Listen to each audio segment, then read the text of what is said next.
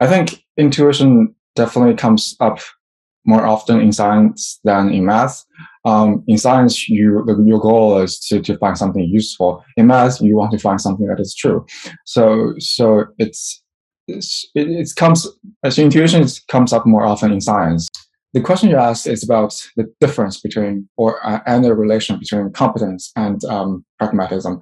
I think there is there's a balance to it. Uh, uh fundamentally, these two concepts are different. Um, as the current understanding of how people do science, or there's a not new, um, newish field of science of science. Um, the the current uh, understanding is that we would like to think people who do research, uh, researchers, as having a um, intrinsic quality as how good they are. We can understand that as competence, and there is other other things. For example, um, uh, for example, performance as of um, how how many papers you produce and things like that. Uh, but again, there are definitely more than two things. For example, how external things affects you. I, I think there are many external things that can affect your career, and you do need to consider that. Uh, so as um, so so you need to consider um, being pragmatic in a sense, but also keep it to yourself. Try to produce things you value most. For example, high quality research. Um, you need to find different people take different position on, on, on these two topics, but I think you need to just you need to find your own balance. Um, the reason why people need to be pragmatic is that to survive in the current academia, you need to be able to make a name for yourself and also get money so you can hire more students and, and things like that. And, and then you, you get to pr- produce more papers and do more important research. But you cannot get lost into it and just to, to chase the fame or chase the money. And, and, and instead, you don't really do much of the fundamental field changing research. So I think it's the question to everybody who do research that how pragmatic and um, do so-called pure like before like in, in in the earliest sense how to be a good researcher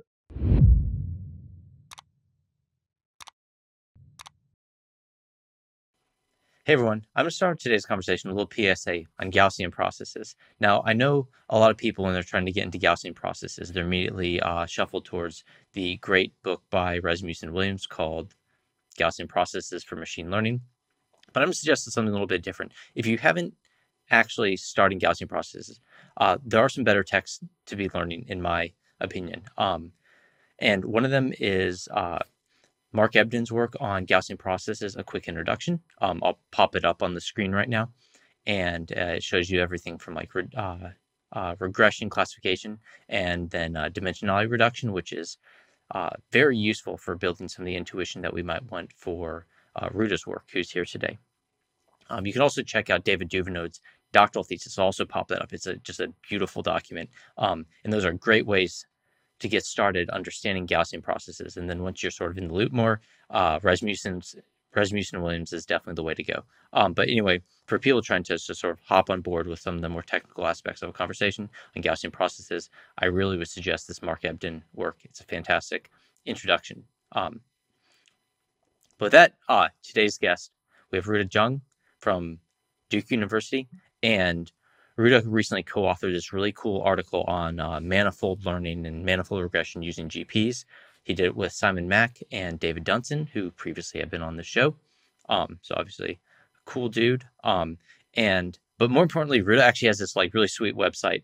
And so, um, talking about like the intersection of math and science and things like that. And so, um, obviously, I wanted to talk about that first. And also, uh, basically, last night was pretty much uh, until about midnight, I was having a man versus EC2 battle. So um, I wouldn't mind easing into these things a little bit more. So, Ruda, welcome to the show.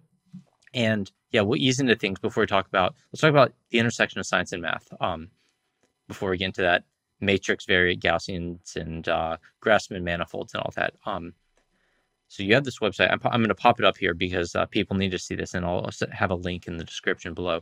Um, But again, welcome to the show. And I'm just start popping in some of these great quotes that you have because these are things I want to talk about. Is that all right? Yeah. Well, thanks for having me, Glenn. Yeah. Well, uh, yeah. I, I, I was going through it and it looked.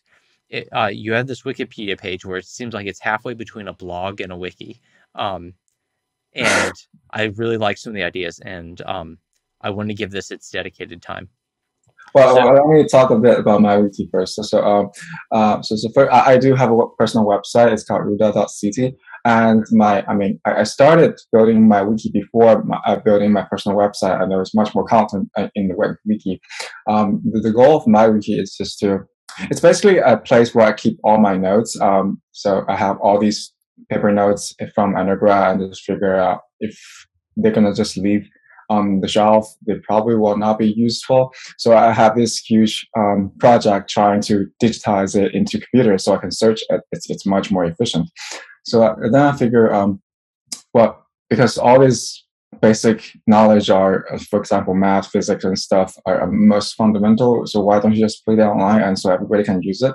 I mean, most of the use is intended for me to say, um, what is the definition of this, and then just search for it. Then I can just find when I have a freshest memory of that context. Um, then uh, so, so, that's the basic idea. But uh, um, so that's the most con- the majority of the content on the wiki.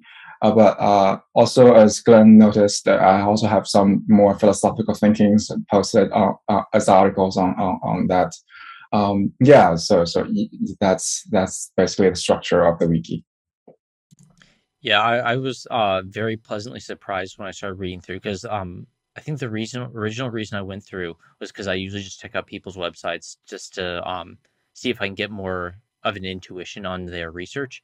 And then when I came across this and saw some of the initial quotes, like, "Oh my, we need to have a separate conversation about these things." Um, but yeah, um, so should we just so we just hop in and start uh start talking? Okay, cool. So um, I, I have his his quotes right here. Uh, um, but he has this uh, first quote says, um, "Mathematics."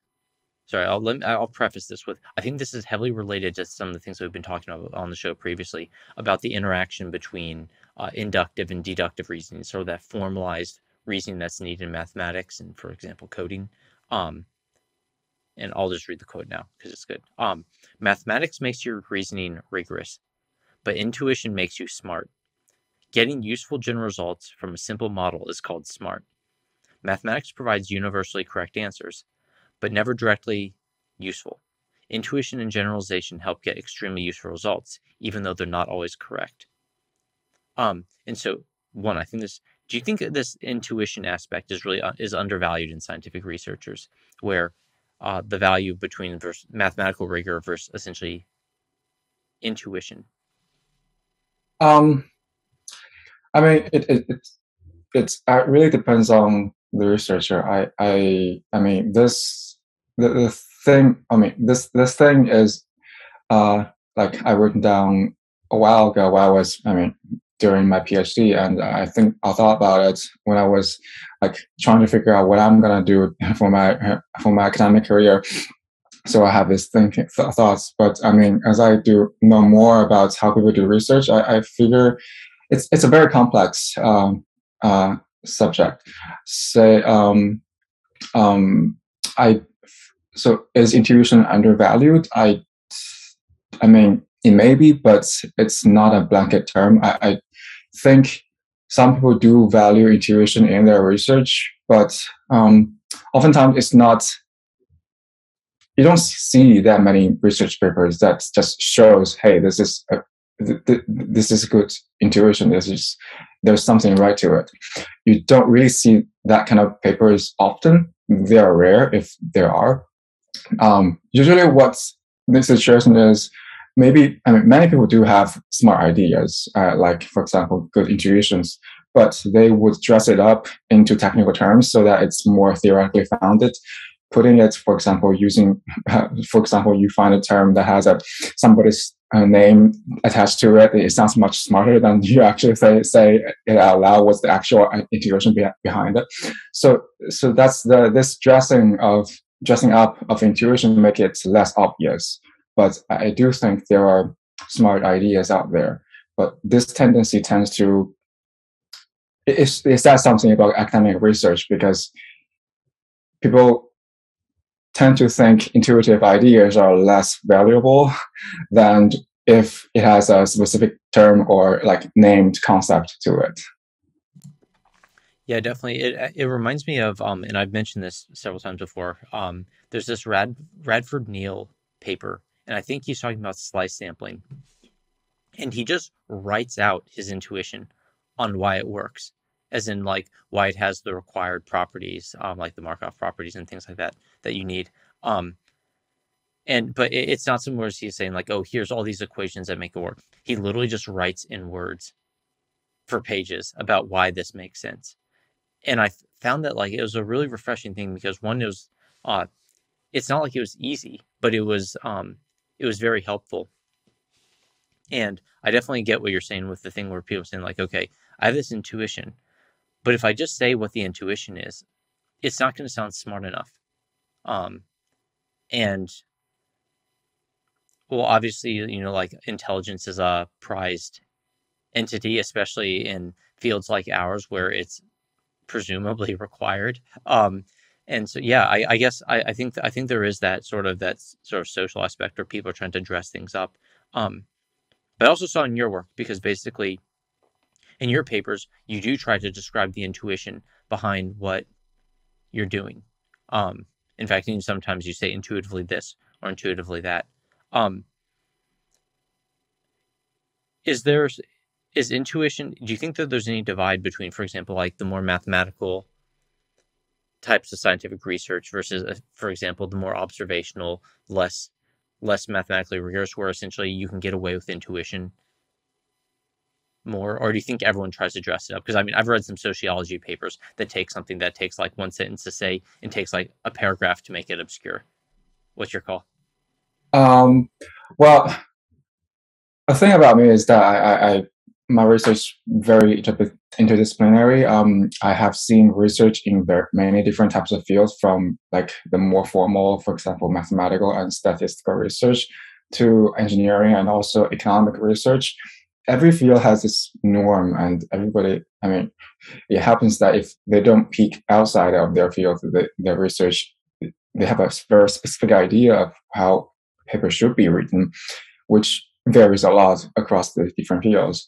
Um, for uh, I think in mathematical papers, especially in the more pure side of the math, um, it, the papers tends to be very just rigorous. Like you need to quote um, papers theorems and um, and then you prove theorems and that's about it. You don't. There's no need to to justify why this problem is important at all and it seems like everybody should get it, even though it's not obvious at all. And then there is, the, for example, the engineering side of it. You many times you just you don't invent new methodologies. For like if there are new theories coming out from uh, the side of mathematics or uh, statistics, you just apply it and say, "Hey, it works in my problem," and that's a paper. So you don't have to invent anything. But as long as you say, hey, this is a shiny new, new method, and um, and and therefore it's we we can write an application paper and that's it. it can get published. Um, so, so, so you, you only need to show that there's something methodological new, even though it's not yours. So it's the the, the type of papers out there are vary a great deal. Um, so yeah, I, so this is um, my observation. Yeah, cool. Um, what sort of intuitions? Because you do write when you your papers, at least the ones that I've read, you do try to give people a glimpse into the in- intuition. Um, I don't feel as if you attempt to. Well, how about this? I think the work that you do is sufficiently complex, even for people with PhDs, that you don't need to make it sound any smarter or complex than it is. Um, and so I I think in your work you do try to provide that intuition. What are the types of ways that you try to provide that intuition? Um, because for example, uh, I've seen I've seen where essentially you're talking about these alternative methods where they use essentially like uh, I'm not sure how how deep we want to go into this, but like you know like tangential like tangents across the subspace. And it's like okay, well that sort of like twists and warps what the actual I will say loosely the response function or what the real what the true underlying function is. Um, so effectively, you're given this idea that, and you showed even visually how this worked, where effectively you have this thing, and you can see that um, these approximations sort of warp the intuition or warp the aspect. Is that how do how do you approach giving people intuition in your own work?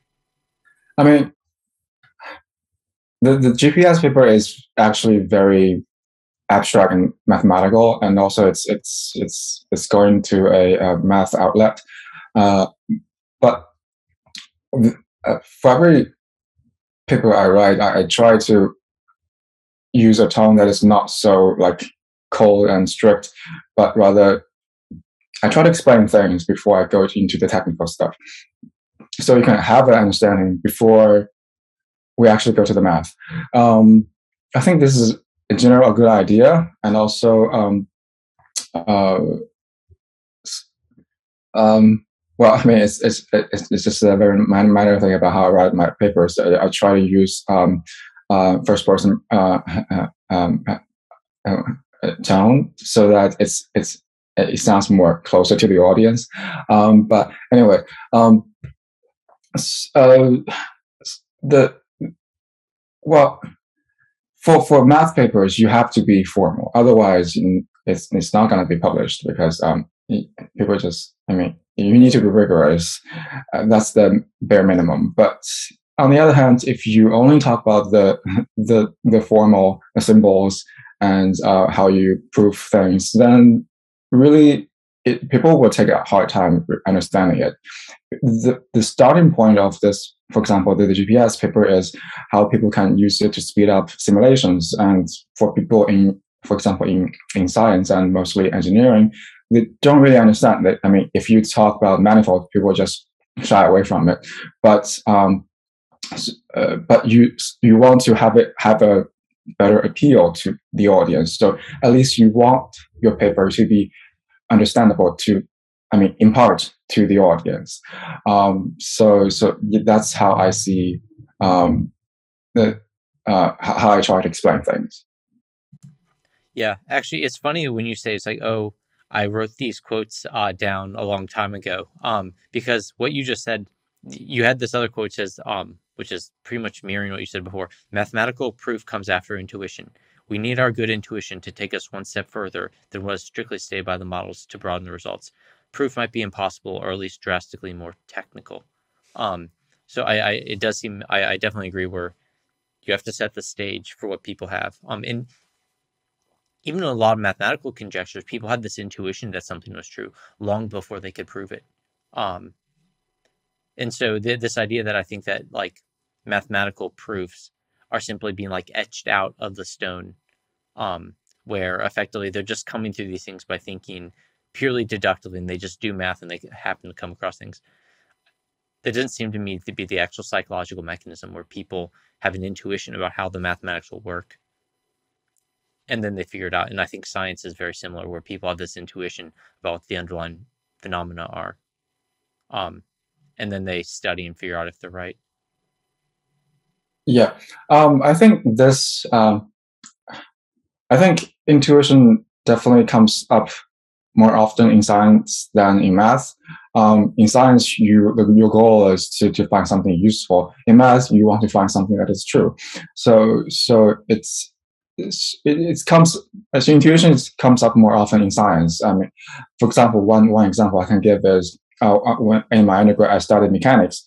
So so one thing that is just being talked around the, the community is uh, a, a, concept called boundary layers. So, so the idea is uh, is that I mean, fluid dynamics can be. I mean, it's it's tough. I mean, if you consider only the simple problems, for example, like slow, like fluid flowing in your water pipe, if the speed is really slow, you can describe describe it basically with a parabola, and that's really simple. But as as soon as you get to something more complex, for example, you increase the uh, speed, then you have the complex geometry. Things get hard to study. So so the concept of boundary layer is that um, it's it's uh, it's it is proposed by a great uh, fluid mechanic uh, scientist, and so the idea is that say so you have an object that is non-fluid, And then if you have, for example, incoming flow coming uh, uh, past it, then how do you study the, the flow around that? So basically, if, if you have everything, previously this problem has been very difficult, but what he suggested is that, hey, um, the boundary layer is there. So, so, so there's flow far away from the, the object you want to study, which basically does not um, does not change much due to the, the geometry of this object. But there was a thin layer of fluid attached close to this object that separates what is away from the fluid field, away from it, and the fluid field um, close to it. There is um, so this separation of analysis makes it makes the problem much more tractable. Even I mean when this paper was originally published in the early uh, to, uh, uh, 19, uh, 20th century, the math is not there. They're just pure concept. And it is, I mean, it basically sounds so intuitive that people just say, this must be right. Um, and then there are further research going on to, to, to, to show them, provide a mathematical structure to it. And people actually found out that many things in the original paper was wrong, but this the concept of boundary layer sticks. So so that that is I think example of intuition helps the progression of field. Yeah, that that is a really cool example.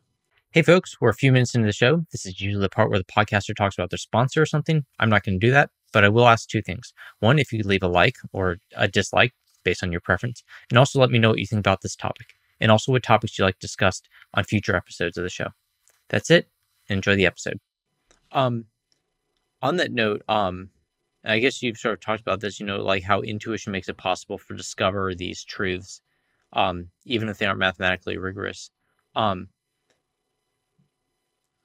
do you think that um, do you think that there is a different way that mathematicians think and dissect problems compared to uh, empirical science because I mean I'll say I'll say this um like I truly believe that like what mathematics says is true. Like you know it is it is definitionally true. It is it is that deductive undoubtedly true um and it's hard to think that that could ever not be quite useful. But i guess the idea is you know when you have these complex systems it's very the reason mathematics is true is because it's so friggin' rigorous that it doesn't take missteps. And the problem is that the number of the amount of complexity that you need to encompass, you know, the world and those types of phenomena, like you're bound, you it's uh, essentially beyond our capabilities to encapsulate so many of these important things with mathematics. Um, so mathematics' creates strength in the fact that we can believe it to be true is also a massive hurdle in order for it to be like empirically useful um, for many things. Yeah. Um, well, the, the difference between mathematical thinking and scientific thinking, uh, to me, is that the being uh, well, uh, the, the great uh, uh, mathematician Ingrid Daubechies in, in the Duke Math Department has this uh, course about applied math it's called Intro to Applied Math. Um, you will see in the syllabus that um, this course is about how useful uh, uh, uh, math comes up in different fields of um, science and engineering. And, and there is term that in that description that sticks to my mind is that watertight proof. That is, your logic has to be watertight. Um, that this is a required um, part of mathematical teaching. So, which is not necessarily so in science. Um, you, you, in science, I think it's more important you find something useful instead of saying the logic is right. You don't start with thinking, is this, uh, is this logic correct? Um, oftentimes, the, the order is the opposite in science than in math. I think that's one of the main differences. Yeah, and um, I, I like the idea of the watertight proof because one uh proof because basically uh, one it does there's only one type of logic that is truly watertight, and that is deductive reasoning. And uh, what isn't watertight, and this this you know something that bothered even you know David Hume came up with this the problem of induction, or effectively observationally, there's no amount of observation that we can do that will fundamentally resolve ourselves from the problem of induction, where essentially ob- observationally um, we have no guarantee that things will continue to act the same way that they do. So we'll never have a truly watertight scientific theory. Um, it, it, it things can change. Um, yeah. Fact, um, yeah, and I'm some some of our underlying scientific theories, literally like in the uh, in the 19th century when they started, you know, digging up fossils. So essentially, we had this uh, coming together of both geological knowledge and sort of that like the Darwinian evolutionary knowledge. And we had come up with this idea. It's like, okay, we're going to pretty much have to have this this uh, primary assumption that the universe will continue to work the way it does. Um, and without that, we can't even do like the smallest type of science. Um, yeah, uh, what I like to add is that um, if you if you look at say for example in in in college, I did my undergrad in big university, and we have a very strict. Even though I'm not um, uh, my undergrad is not a math major, we are very strict about what math we teach, and we have very good uh, teachers for for math. For example, the the mathematical analysis basically uh, uh, calculus and more advanced type of it is there are three books. Each of them is very small, uh, very thin. But actually, if you the teacher will tell you that don't judge the book by the, the volume of this. It's, it's especially for, for math co- courses. It's a lot of work put into it, but they're just organized in such a way that everything is succinct, succinct and it's well ordered so that it, it tricks you into thinking it is uh, not so much. But that that's the that's that shows the character, characteristics of math is that there are a lot of work going into it, but when you present it, you organize it and you shrink it to the essence. But it's always, almost always the case, is the after product of scientific um, or uh, uh, of a discovery the ordering and and, and uh, reducing comes afterwards. So so to me, there are many things. Um, for uh, there, there are many useful concepts that comes up in the process, but when it comes into math, it's almost as an after product, and you present it in a way that's never what happened uh, as it comes. Yeah, uh, can we? Can I just ask you? So, what what what undergraduate course or degree were you pursuing? uh, first?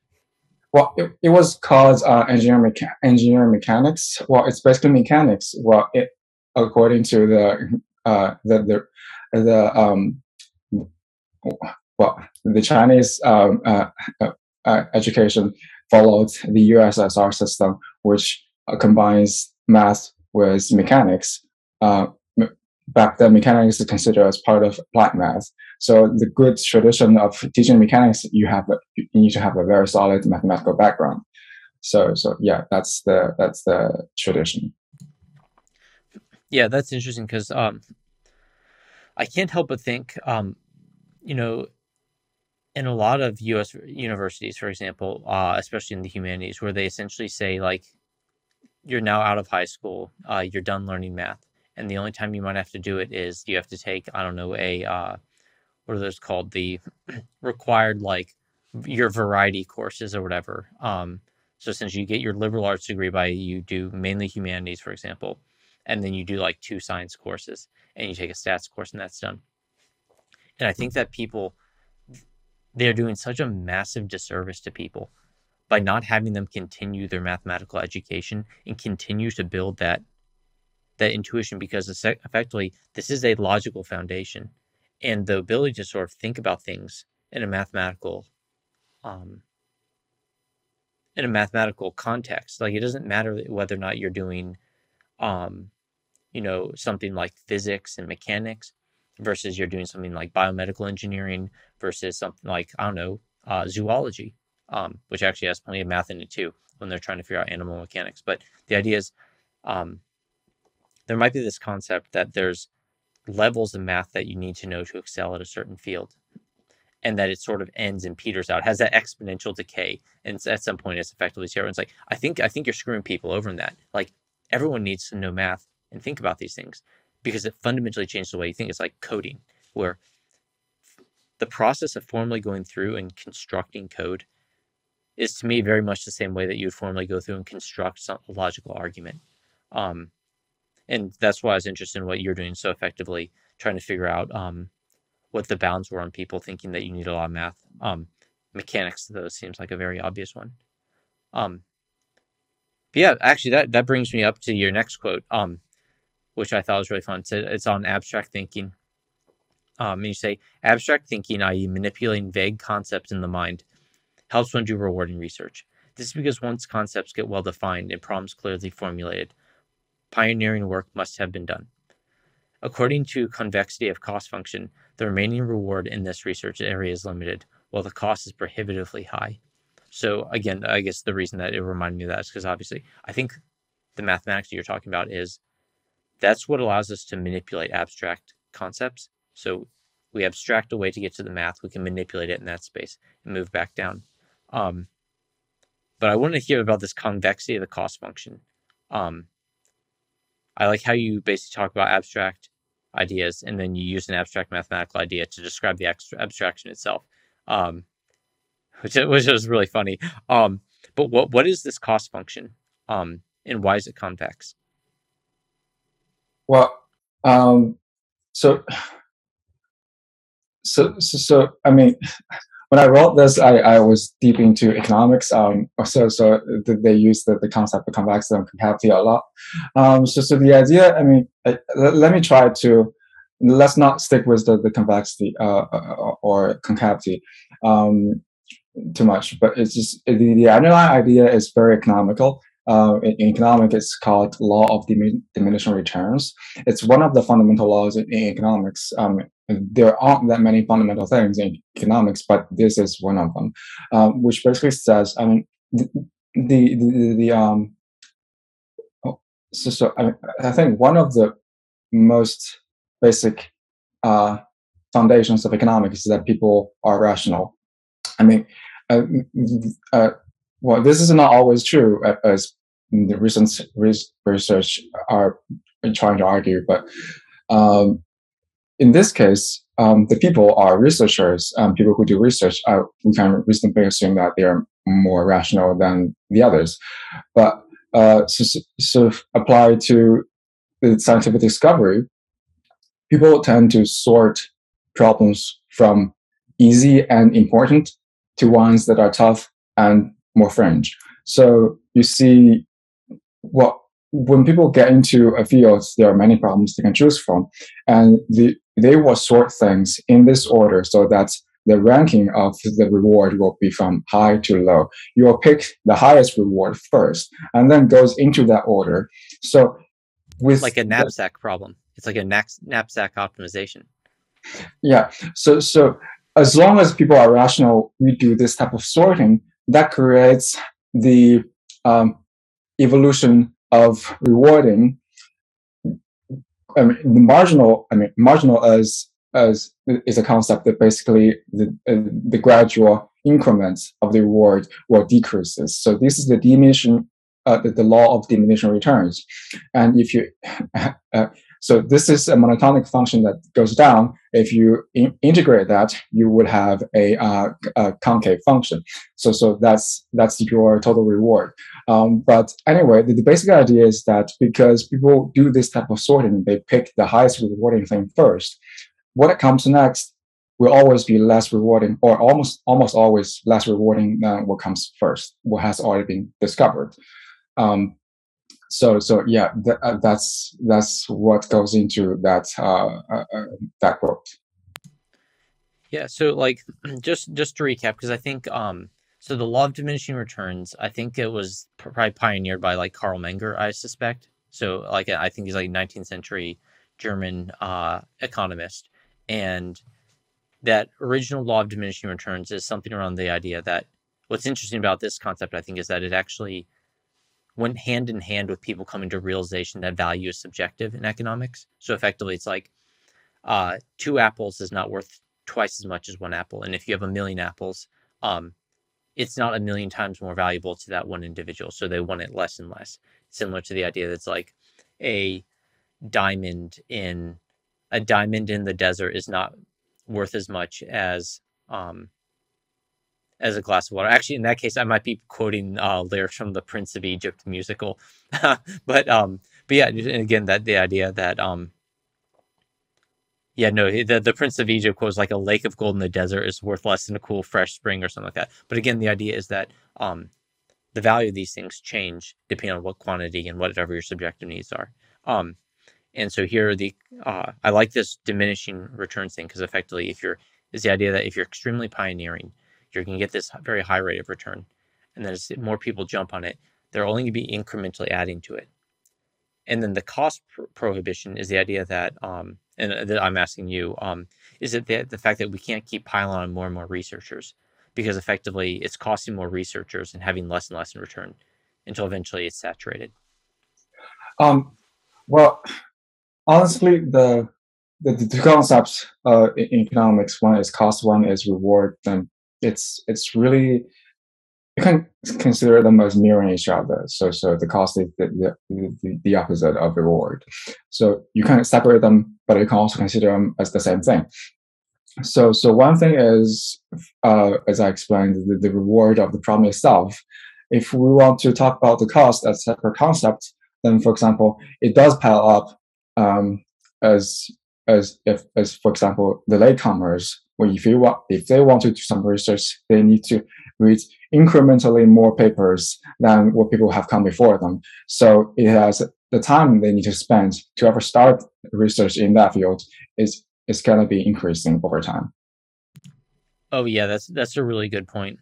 It uh it's uh that that the setup cost to make progress becomes higher and higher. It's sort of why effectively, you know, um, in the like 18th century, someone could be extremely learned by having covered like a few books. And effectively, they pretty much know all there is in human knowledge or to catch up to it. And I think there's some prominent uh, mathematician I heard who said the reason he started in uh, topology was uh, no, no, it's combinatorics was because effectively you didn't have to do as much to get up to the uh, cutting edge of the field because it was it was underdeveloped at the time.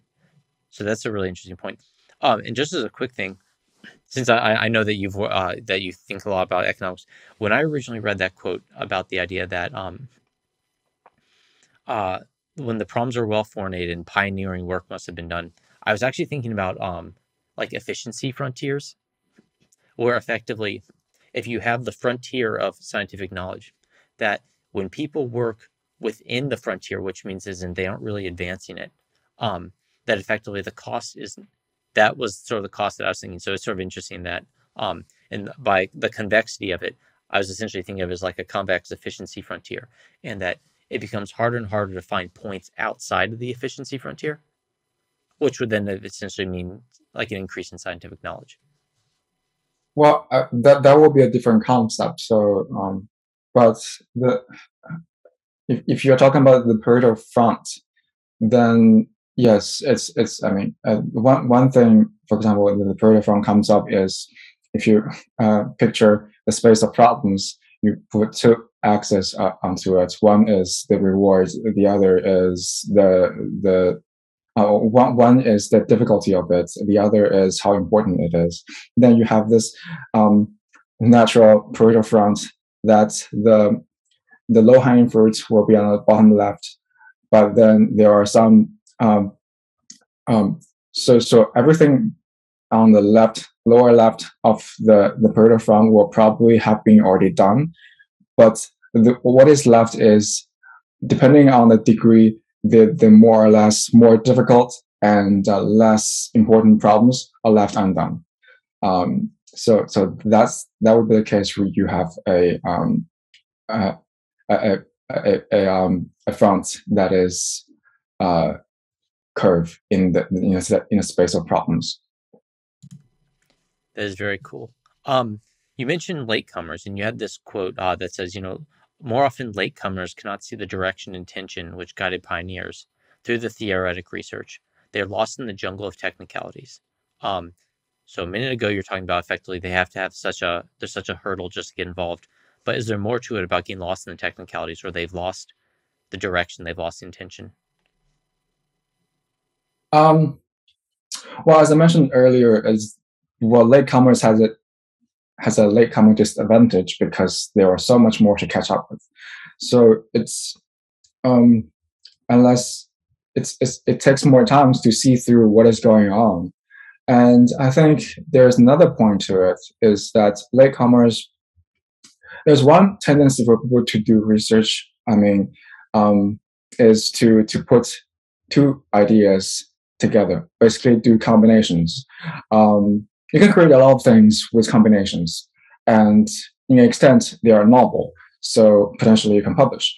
But how important is that combination is a question that should be should, should be asked.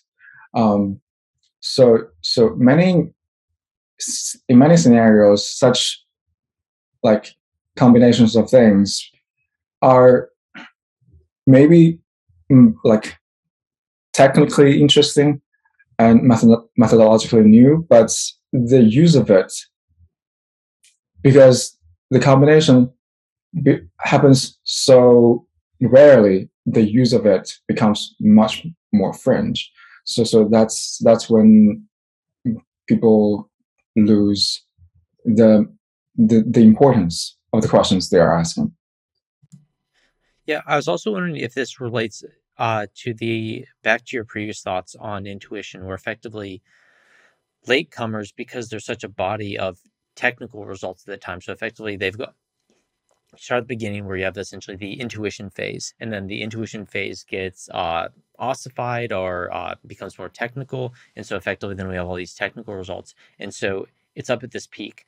And then when a latecomer comes in, or we can just call it a newcomer, so it's a little bit less pejorative, but latecomer is just as good. Um, that effectively they're presented with all now they don't only have the intuition, but there's this great body of technical aspects that they need to come to terms with. And so effectively it's a bit of a misdirection that instead of having them focus on the intuition and saying build from that that we're saying focus on the technical bits which is essentially the end product and so effectively it's like people are looking at people are looking at like the canned spam and not looking at you know whatever's at the beginning of the production line so it's effective they're be busy saying like focus on this end result not or maybe better say saying you're focusing on the paint of the car, not how the car is made. And the problem is with scientists, you're supposed to be figuring out how the car is made. So it's a little bit of a misdirection. Uh, do those sort of ideas tie in? The latecomers missing the intuition and focusing on the mathematical rigor instead, for example? Yeah, I, I do agree with you. Cool. Um, so you, you had another cool quote here, which is um, about uh, pragmatism, and this is something that I've I've been really looking forward to this uh, question because uh, I've been wondering about you, and I'm uh, looking forward to having someone to discuss this with. You say that um, uh, pragmatic considerations of researchers slash scientists slash engineers um, include things like uh, industrial need, competition, challenge problems, funding, publication, graduation, tenure, you know, etc. Um, researchers who don't have pragmatic considerations often lack competence and get trapped. Um, I think there's something to this where, you know, what is the interplay between the pragmatism, incompetence? Um, I always thought that like they both require critical reasoning and prioritization. Uh, but what do you think that interplay between pragmatism and competence is? Um, so, so the way science is done today is way different from what is done in, for example, when science started in, for example, the 18th and 19th centuries. Um, back then you have a bunch of um, rich people or people who born into rich families. They do have everything they need, and if they happen to have the the curiosity and the smartness to conduct some research, they just do it. They don't need to consider about how to raise funds and apply for grants and um, to support themselves. Now it's very different. It's it's a profession where people who want to do um, um, discovery of knowledge, but they don't necessarily have the um, the, the, the the support that comes grant for granted. So so this is where it comes literally for granted. I, I like that. I like that play of words. Sorry. Go, go on. Sorry, but you're clever on that one. I, I just had to call that out. So go on. Sorry. Yeah. Um, so uh, for now, nowadays, people who want to do research, they do need to, for example, it's your, your consideration varies across the stages from you're doing a, student and doing um, a, early career researcher and also goes on when you get tenure. So there are very different considerations. I, I, I think um, the question you asked is about the difference between or uh, and the relation between competence and um, pragmatism. I think there is there's a balance to it. Uh, uh fundamentally, these two concepts are different. Um, as the current understanding of how people do science, or there's a not new um, newish field of science of science. Um, the the current uh, understanding is that we would like to think people who do research, uh, researchers, as having a um, intrinsic quality as how good they are. We can understand that as competence, and there is other other things. For example, um, uh, for example, performance as of um, how how many papers you produce and things like that. Uh, but again, there are definitely more than two things. For example, how external things affects you. I, I think there are many external things that can affect your career, and you do need to consider that. Uh, so as um, so so you need to consider um, being pragmatic in a sense, but also keep it to yourself try to produce things you value most, for example, high quality research. Um, you need to find different people take different position on, on, on these two topics, but I think you need to you need to find your own balance. Um, the reason why people need to be pragmatic is that to survive in the current academia, you need to be able to make a name for yourself and also get money so you can hire more students and, and things like that. And, and then you, you get to pr- produce more papers and do more important research. But you cannot get lost into it and just to, to chase the fame or chase the money. And, and, and instead, you don't really do much of the fundamental field changing research. So I think it's the question to everybody who do research that how pragmatic and um, do so-called pure like before like in, in in the earlier sense how to be a good researcher. Um yeah. Yeah i was thinking a little bit about sort of like the stereotype of where you might have someone who is excellent at doing some very foundational research but it basically just doesn't have anything to do with what like the rest of the world cares about. And so the idea is that they might be obviously highly intelligent. Um but they're not being pragmatic in any sense that, like, for example, they could be applying their mind to a different problem that would be of extreme use to other people.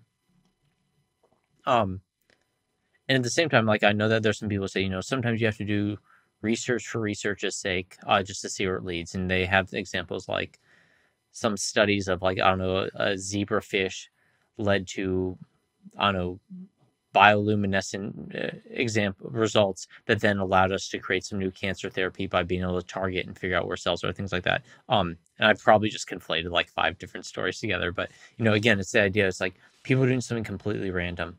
Not completely random they're doing something in an off topic field and they manage to make a great innovation in a related field. Um but i'm not sure that if those examples are frequent enough to warrant people saying that we're not going to have like pragmatism like that there should be more of a direction. Um, do you think that people who are good at being pragmatic are actually more skilled in general as scientists? Is in the same skill that makes you able to make pragmatic decisions also helps you make good scientific decisions? Um, i do think there is a correlation to that. Um, because part of the competence is to for you to figure out things that are important and being pragmatic do help you to do good research. Then if you can figure that um, by being to more or less pragmatic uh, in your work you put yourself in a better position to do better research, then I think there, if you can do good, you're you're good um, uh, at uh, being pragmatic. You that shows something about your in your intrinsic quality and how good you are in doing research. Yeah, I mean, I tend to agree, and also, you know, the idea is like it's correlated. You know, it doesn't have to perfectly align, but it's hard not to think that the capacity to critically evaluate um, one's own career is completely unrelated to your ability to critically evaluate and prioritize you know which aspects of science you work on. Um, it seems to me that there are prioritization tasks um, and that those should be evaluated. Um, if you don't mind let's talk a little bit about the interplay between math and science. Because um, you, you have this quote that says you know uh, a good scientific research has three indispensable tasks. The you observe the real world phenomena objectively. You construct a formal system that's simple and consistent, and then you map between the physical and the formal systems bijectively. Um, again, I, I, really like how you in, insert uh, a mathematical description into this, but it's useful. Uh, let's can you talk a little bit more about this bijective relationship between the physical systems and the formal systems?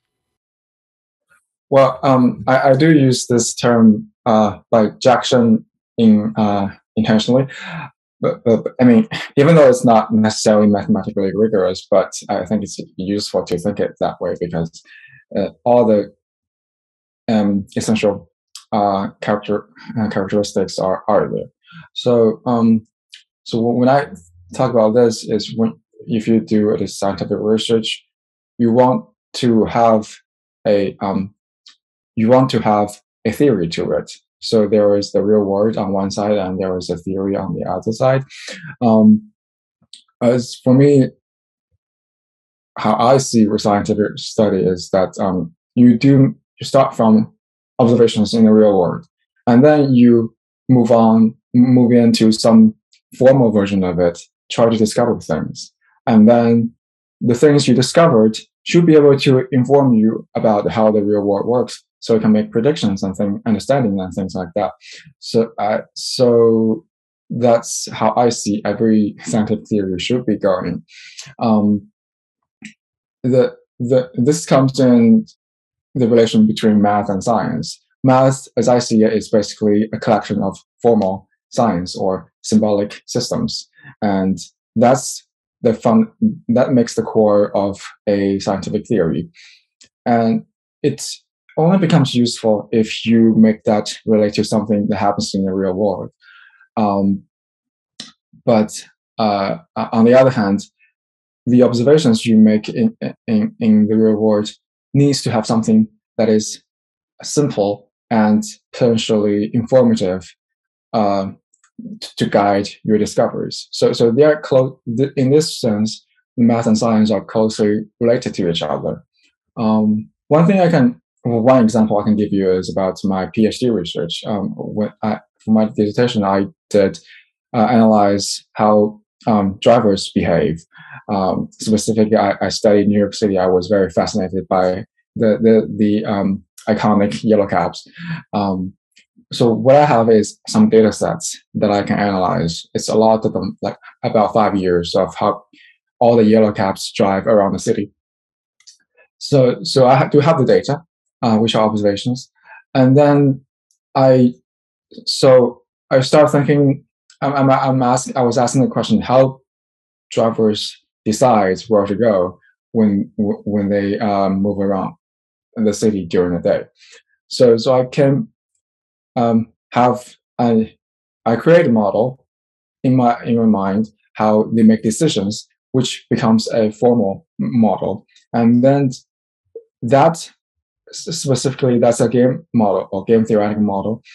If you form that, people make decisions, for example, to in, to maximize their income, then there comes a prediction uh, that is called a equilibrium. That prediction, if you have this bijective relation between the math and, uh, and, and the real world, everything in the real world should correspond to something in your model. And everything you deduce from that model should have some implication in the real world. So the predictions you get should be able to give it a direction of what you should observe in your data set.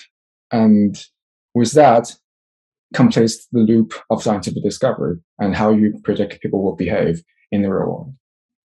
Hey everyone, we're in the final stretch of our episode, and I'd really appreciate if you could give me feedback on three things. First, what was your favorite question of the episode? What did I do right? Secondly, which questions should I have asked that I failed to? And third, what questions did this conversation bring up that you'd like answered in the future? Thanks, and enjoy the rest of the episode. So, does this bijective aspect, uh, does this relate to the idea of like the dualism? Uh, how, how do we sort of, can we incorporate the idea of dualism more fully in this uh, interface between, uh, you know, the math and the science, the, um, the formal system and the physical system? Yeah. Um, if you actually, if you if you check my wiki, there is um, there is a I mean, there actually are two pages. One is about one is called the principle of duality, and the other is more specifically about duality theorems in optimization.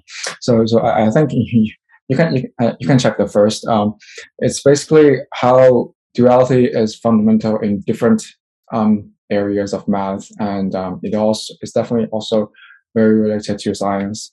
But specifically, um, I put this nice little um, diagram that I created. So, so there is a primer.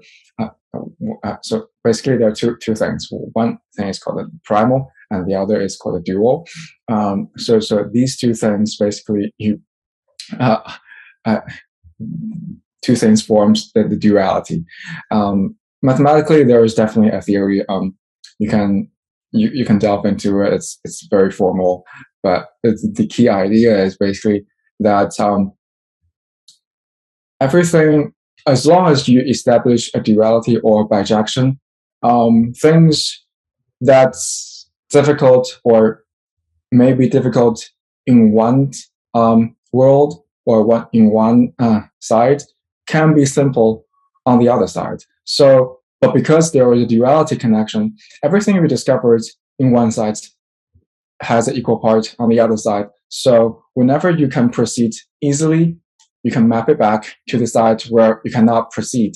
So you can always make your progress feasible on one side or the other. So that's the beauty of it. Yeah, it reminds me of uh, uh, the first place where I was introduced to uh, duals was in linear programming. And the idea is that effectively, um, and I'll pop up a picture, but um, the idea was effectively you could have this very complex linear program on one side, and uh, you know it would have its its op- optimal point um, at some at some uh, vertex. Um, so effectively, people can imagine that like there's this sort of convex space, and you get a convex space defined by linear borders, and um, it'll find its point. But the idea is that no matter how complex it could be, there's actually a dual representation that you could solve equally as well, but would be vastly simpler. Um, well, you know, it's isn't like easier to read and things like that. Um, and that effectively that the relationship is effectively um, and it's entirely mathematical. And the idea is that effectively you take a, you reverse the objective function and the uh, the constraints, and essentially you flip these things on their head, and that, uh, if I'm remembering correctly, and that's what creates this this duality. And that the the amazing bit, like the bit of the magic of mathematics is that they meet at the same point.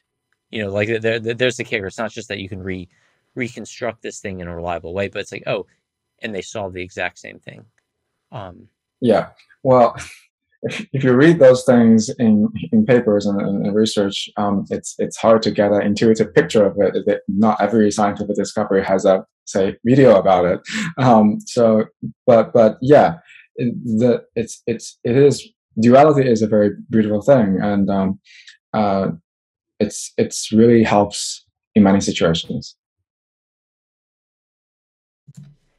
Yeah, and I just again uh, on that helpfulness, the the thing that caught me about what you're talking about was you know it, that if you get stuck in one of these domains, you can try switching to the dual um, which is very similar. So effectively, you know, you could take this complex linear program, you switch it to the dual, it becomes simpler, and you can make progress that way. Um, and similarly, in scientific research, there's plenty of times where you need a mathematical abstraction to make progress. Where effectively saying like, okay, this is just too complex as it is. I'm going to create a mathematical abstraction. I'll make progress in this domain, see how far I get, and then you switch back into the scientific domain, and you start working with that, and you create new observations, and then those new observations can help feed into how you need to refine your sort of your more formal representation. So I think it's a very beautiful way, a debugging system, if you will, of logic where you flip between these two things. And I think one of the challenges is for scientific research is unlike that linear program where there's that sort of perfect map mapping where they literally come together like uh, that that uh, uh, that thing in the Sistine Chapel, you know, that the, the, the hands or the fingers touch. Yeah. Um, that, that, that that's what that's what I think of. And but in science, it doesn't perfectly map. So it's effectively that sort of inductive element. There's a bit, there's like a there's a distribution at the point where the fingers touch. Um, and that's where like that's where the adventure is you know that, that that's where all that excitement is.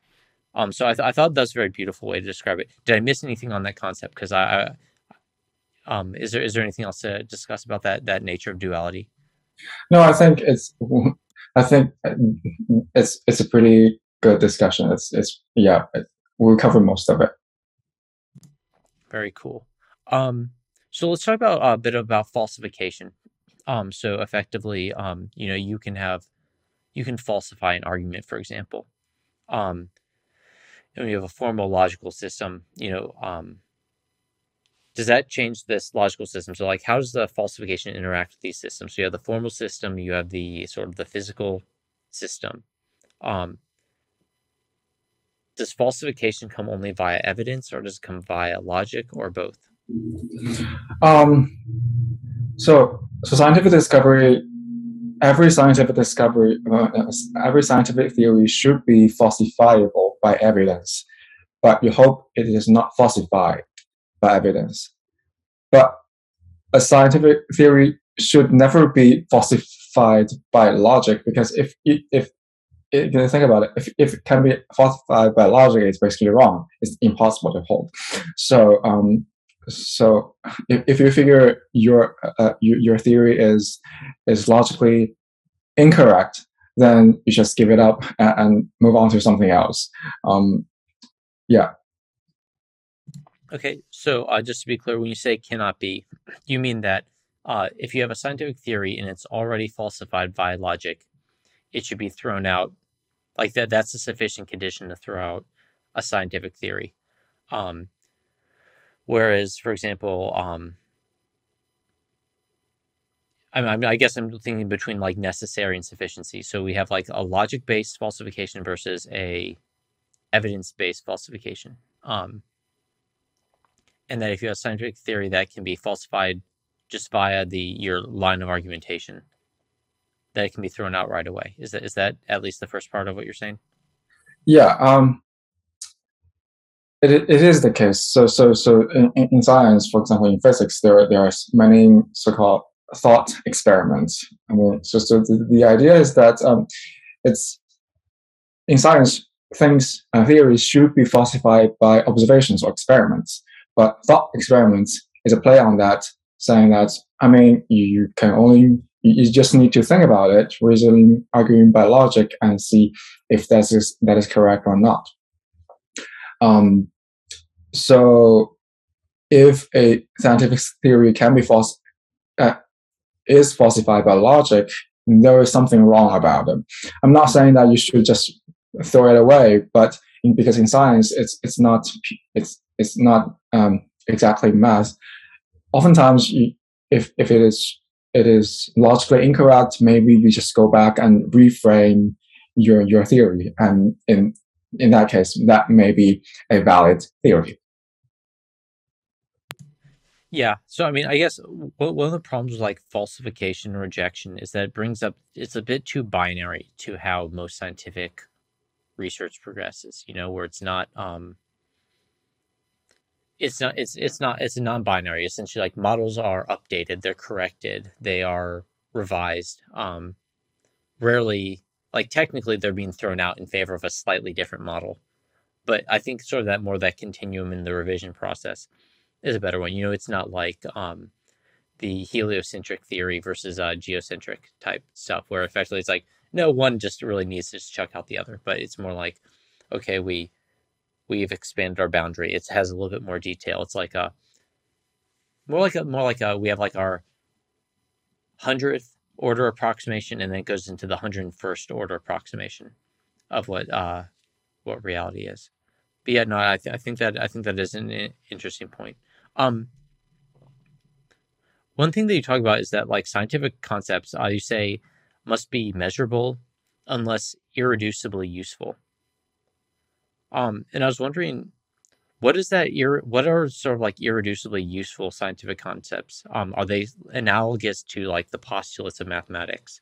Um, so, for example, what um, one of the sort of irreducible assumptions of science that I think that exists are essentially the like um, uh, the ones that uh, the uniformity of uh, the universe, or effectively that the same physics and the same world and the same scientific process that exists now like continues to exist. I think that's like um, obviously I can't prove it empirically, but it's an essential assumption similar to like in geometry how a line is the shortest distance between two points, and we we need some essential assumptions before going ahead.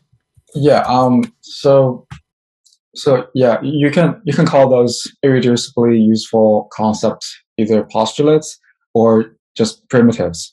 Um, so in for example in physics there is this i mean everybody knows energy it's it comes very intuitive and i think people ever people think it, it should be there um, but the, the term if, you go deep into it energy this thing this concept does not exist just people think it should be there and there's attached with attached to it is the is the the, the called conservation of energy um, so so is essentially people think there, there's this quantity um, that should not change during all kinds of processes. So it should be conserved.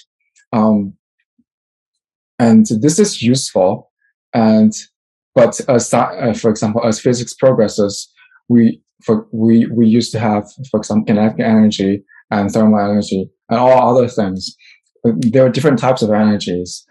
Oftentimes, if you look into the history of, of physics, it, energy often, uh, whenever the conservation of energy does not hold, people just say there must be another form of energy, and then you, in the pro in the process, you maintain the truth of conservation of energy, but you add more content to it. So it's almost so. This is a primitive concept that you all you're always trying to make it hold because you think it should be correct.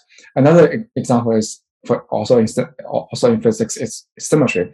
Symmetry is a very important concept, um, and sometimes it is essential because symmetry simplifies things, and um, often there are cases when the symmetry is basically a convention instead instead of a falsifiable uh, truth. Um, so it has a special status in in in, in comparison with other uh, uh, uh, statements in physics. For example, the speed of light.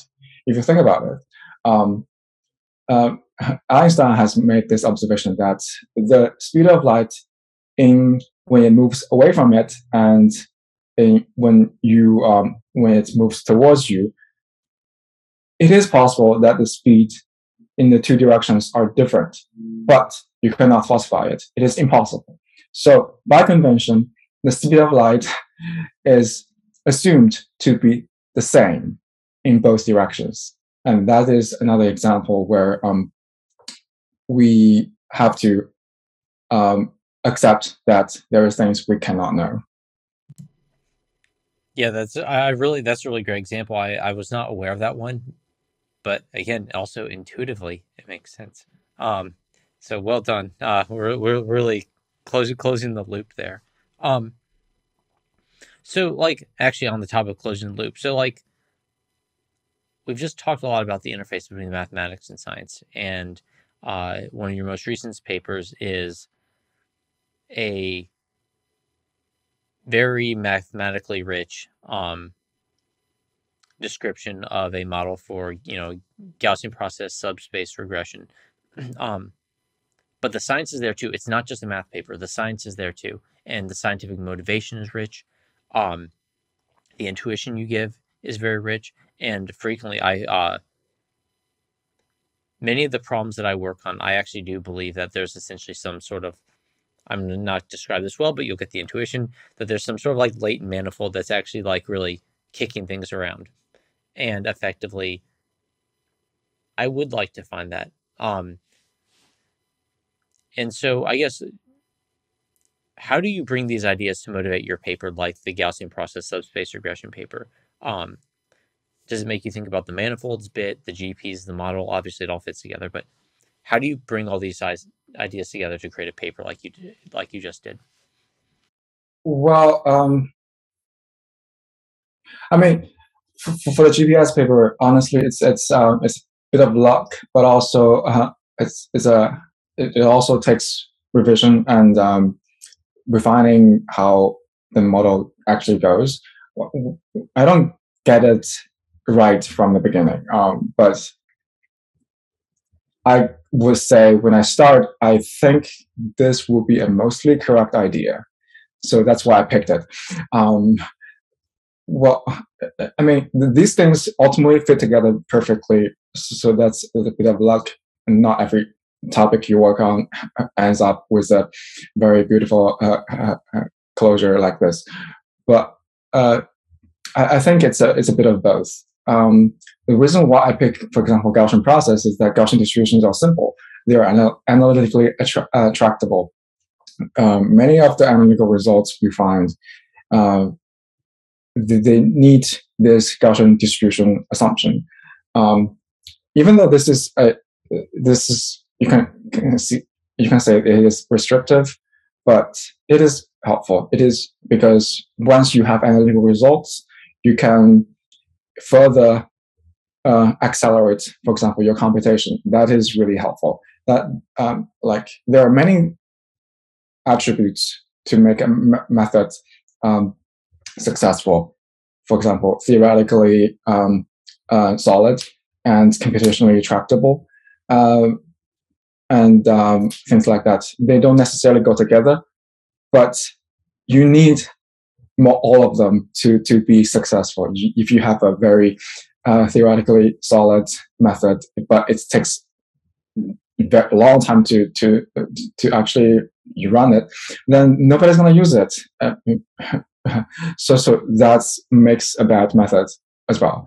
Um, so so so, so yeah so so so the, these are the factors that that, that comes into how um, in the process of making a paper you decide on the methods you use uh, and how they make uh, how, how they uh, make uh, a, a, complete piece that's gonna work out. Um, and many things like that. For there for example when i first pictured my, my, my method that's the the prediction i got is really wrong. So i just figured there's something not right about it.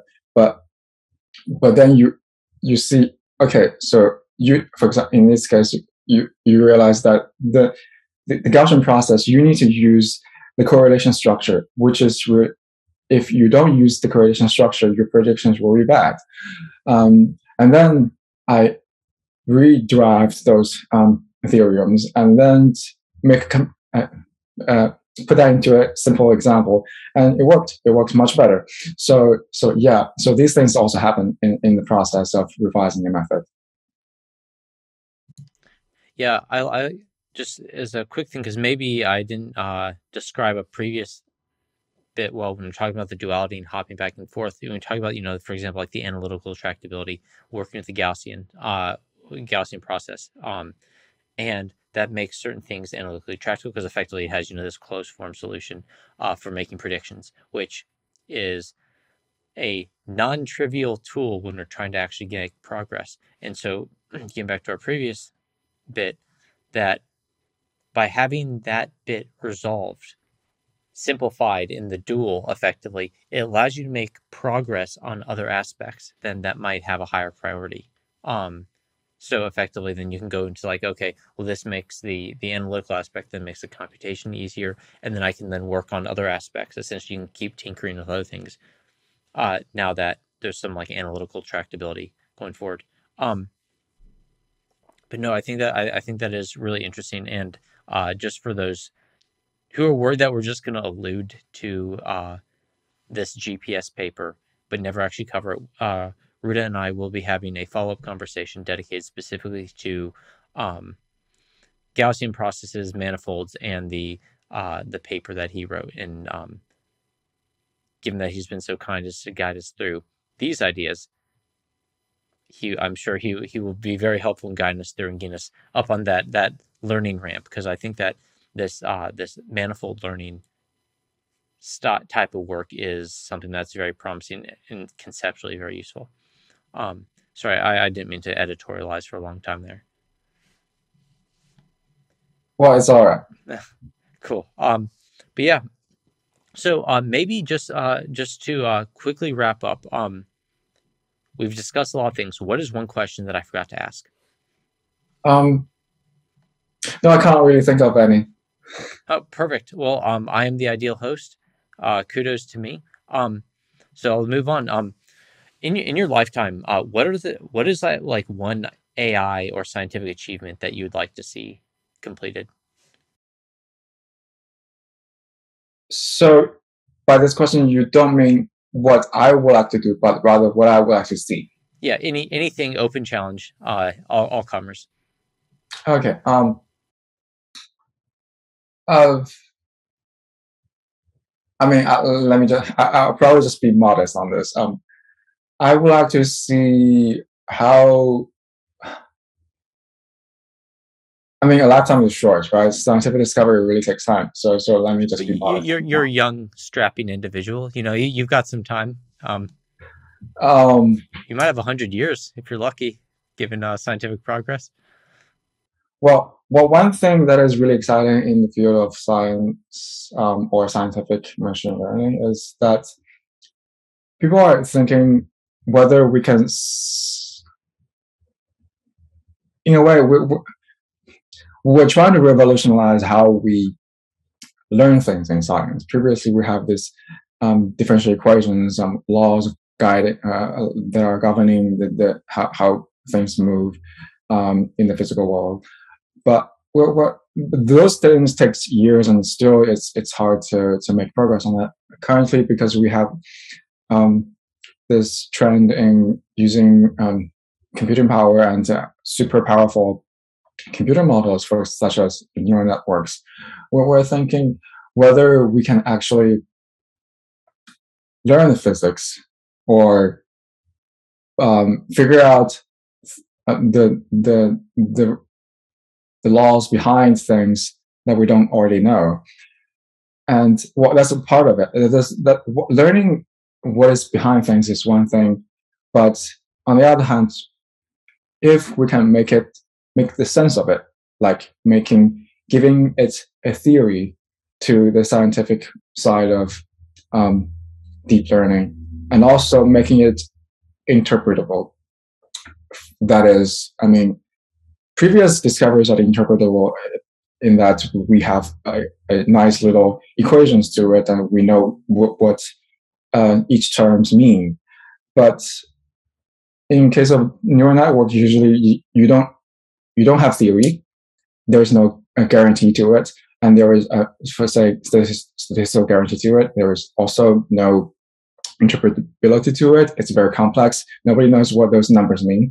Um, so yeah, if if that can be done for scientific discovery, I think that it's a, it's a real revolution. Very cool. I think that is a, I think that is a good answer. Um, I, I I am also uh, in, on a similar vein. Um, since I work in medical AI, very eager to start seeing um, AI and machine learning actually bringing up new, like making true physiological discoveries. Um, beyond just saying, "No, we can predict this and that and the other." But I, so my final question, which I asked everyone, is, um, what is one topic or question that you would like for the statistical community to debate? Um, that's a that's a very challenging question. Um, um, well, so so um, let me just throw one one random stuff. Uh, there, this one topic that I'm currently uh, obsessed with is how to learn a dynamical system from data, and but I mean there is a very like basic understanding in terms of statistics of it. There's not really much. There's no complete statistical theory behind it. I think it's in, in there in, very much in need. Um, the challenge is that it, we are dealing with very high dimensional data, and it's very very high dimensional, and the the samples you have is really small. And if so, so that makes the problem haven't been touched in statistics. Um, if people can put more focus on this type of um, um, uh, topic, that is um, uh, like you, it, this can be called a um, operator inference. instead of learning a function or linear function, you're actually learning an operator. That uh, this by itself is more complex, but I think there is uh, there is a great use to it. I, I think there, there it needs to have a good statistical theory to it. That is very that is very interesting. Um, if you don't mind me asking, I'll squeeze in one more thing. Would would your answer change if I instead of said statistical community, I said scientific community? So, like, what would be a question like the scientific community as a whole to debate? Oh, um, that that that that changes the whole thing. Um, mm-hmm. oh, I just like your answer, so I, I just want to fear. It's like, oh, you're here. Uh, I, I'd like, I, I did want your that answer, and I would like. I was just curious about this one too. What do you think? Oh. Okay, so so for for the scientific community in general, um, let's keep it in the same theme. Um, one thing is, I would like people to clarify what they actually mean by scientific machine learning or physics informed machine learning. Because oftentimes i mean it, it sounds nice but it sounds nice in principle but it's just so much vagueness to it that everybody uses it, it, it has lost its meaning and if you don't really know what it means when you use it why do you use it at all why don't you just use some other terms that you know what you mean. Um, yeah, it's uh, it needs some clarification. That is very good. And uh, my my question for the statistical community is, uh, Ruda Zhang, great guy, love talking to him. Who's going to give him tenure? That's what I want. Who, who's going to rush out and give this? this That's a tenure? good question. Very good question. Very good question. All right. Well, so it's out there, and so with that, uh, we have Ruda Zhang from Duke University. Thanks again for a great conversation. I look forward to our next one. Yeah, thanks, Glenn.